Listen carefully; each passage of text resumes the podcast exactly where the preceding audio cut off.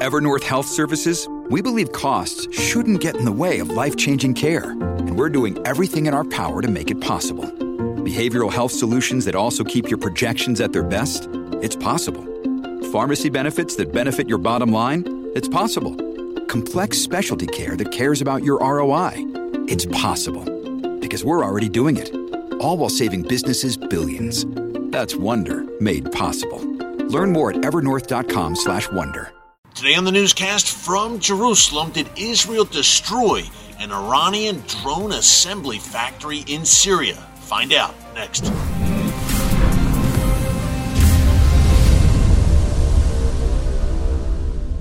Hey folks, Eric Stackelbeck here. Welcome to the Watchman Newscast and welcome to Jerusalem.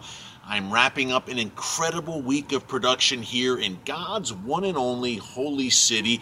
Really though, we were throughout the land of Israel, from Jerusalem to Galilee to the Israel-Lebanon border up to the Israel-Syria border, getting some incredible content for the Watchman Newscast and the Watchman T V show on T B N.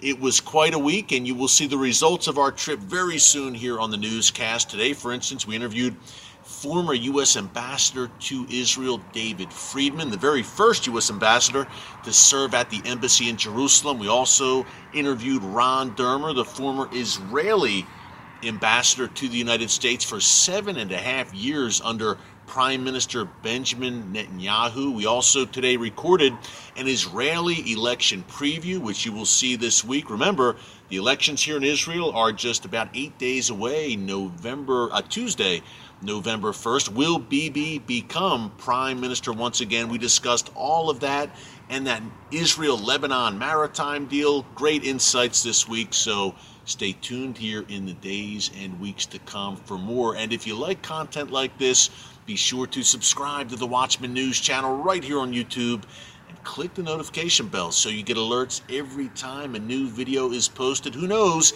we may even come to you from Jerusalem. It's a chilly night here in God's city, but we've got a lot to talk about in a short amount of time, so let's dig into it. You may have heard by now about this Israeli airstrike uh, near the Syrian capital of Damascus last Friday. Details were scant. Of course, uh, the Syrian state media said that Israel fired missiles and we shot them down. That's always Syria's response to these Israeli airstrikes uh, in their country. But as we reported here many times on the newscast, Israel has carried out hundreds, if not thousands, of airstrikes against Iranian and Hezbollah assets in Syria in recent years. So at first, you hear about the airstrike Friday night and you say, there it is again. There, there must have been. It's not hard at this point, folks, to deduce this. There must have been some sort of Iranian weapons shipment going through Syria into the hands of Hezbollah in southern Lebanon. And that's what we are now hearing from Middle East media sources. They're saying that Israel targeted an Iranian drone assembly factory near the Syrian capital of Damascus. Now, Hezbollah was apparently present at this factory. Hezbollah's so-called Unit forty-four hundred. Now, this is an elite unit of that Iran-backed terror group. It is in charge of those tra- of transiting those weapons from Syria to Hezbollah's home base of Lebanon. And drones are obviously part of the package, as are usually those precision-guided missiles, P G Ms for short. But this was a drone assembly factory that was reportedly destroyed uh, by these Israeli strikes. It's interesting on a few levels. Number one, of course, Iran is becoming a drone superpower, even extending those drones now to Ukraine. More on that in a minute. We've got an update there as well. But Russia reportedly removed at least some of its S three hundred missile defense systems from Syria recently. Perhaps Israel saw an opening there and said, wow, now we can really have even more freedom of movement. We don't have to worry about those Russian missile defense systems. Interesting development there, because over the past month, folks, it had been uncharacteristically quiet on the Syrian front. Usually Israel is carrying out strikes there against Iran and Hezbollah on a fairly regular basis. You have to believe that one reason it's been more quiet in Syria is perhaps Iran has been, has been a bit more quiet there over the past month, because The Iranian regime right now is being rocked by those widespread protests. They began on September sixteenth with the death of Masa Amini, that young Iranian Kurdish woman who uh, reportedly was killed by the Iranian regime's goons, the so-called morality police, for wearing her hijab in an improper fashion, according to the regime. Well, her death sparked these massive protests that have spread to cities throughout Iran, and they are still going on weeks later. Now we've got business owners and shopkeepers getting involved, uh, growing and massive resistance to the Iranian regime. Now, the regime has already killed hundreds of people in response.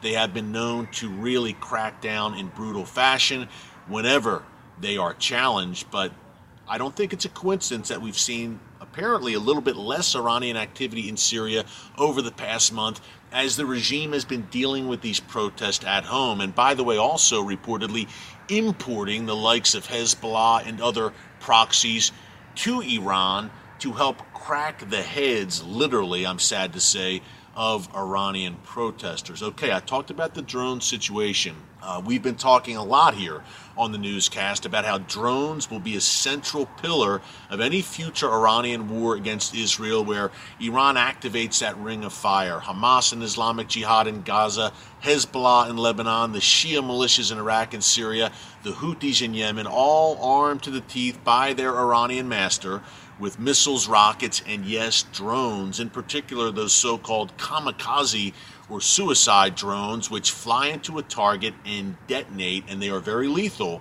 We've seen it in Ukraine, folks. Over the past few weeks, the Russian military using these Iranian drones to great effect. They bought hundreds of them from the Iranian regime. Now they are using them to carry out terror uh, in Ukraine against residential areas in Kyiv and elsewhere. Iranian advisors now reportedly on the ground helping Russia operate these drones in Crimea in particular. Ukraine said over the weekend that they struck and killed ten of these Iranian Revolutionary Guards advisors. We don't have many details there, folks. Was it in Crimea? Was it elsewhere on the battlefields? But perhaps, or likely, these Iranian advisors were accompanying Russian forces, and according to Ukraine, they killed ten of these Iranians on the battlefield. So Iran is spreading, they're openly involved now uh, in the Russia-Ukraine war. They are spreading the drone technology and spreading their tentacles, not only in the Middle East, but also into a war in Europe at this point, folks, and they're about to go further. Iran is also saying they are looking to supply Russia, as we reported here in the newscast last week, with short-range ballistic missiles, but not too short of a range. These missiles can travel over four hundred thirty miles. So you have the combination of Russia using Iranian drones right now, and, and pretty soon also using, very likely, Iranian missiles. This is a very dangerous situation. Israel has taken notice. The interim prime minister, Yair Lapid, commented on this the other day, and he said this is dangerous for the world, this unholy alliance between the Iranian regime and Putin's regime. Russia is threatening, of course, that if Israel gets involved in Ukraine in any way, Uh, certainly supplying Ukraine with weapons, that it would destroy Russian-Israel relations.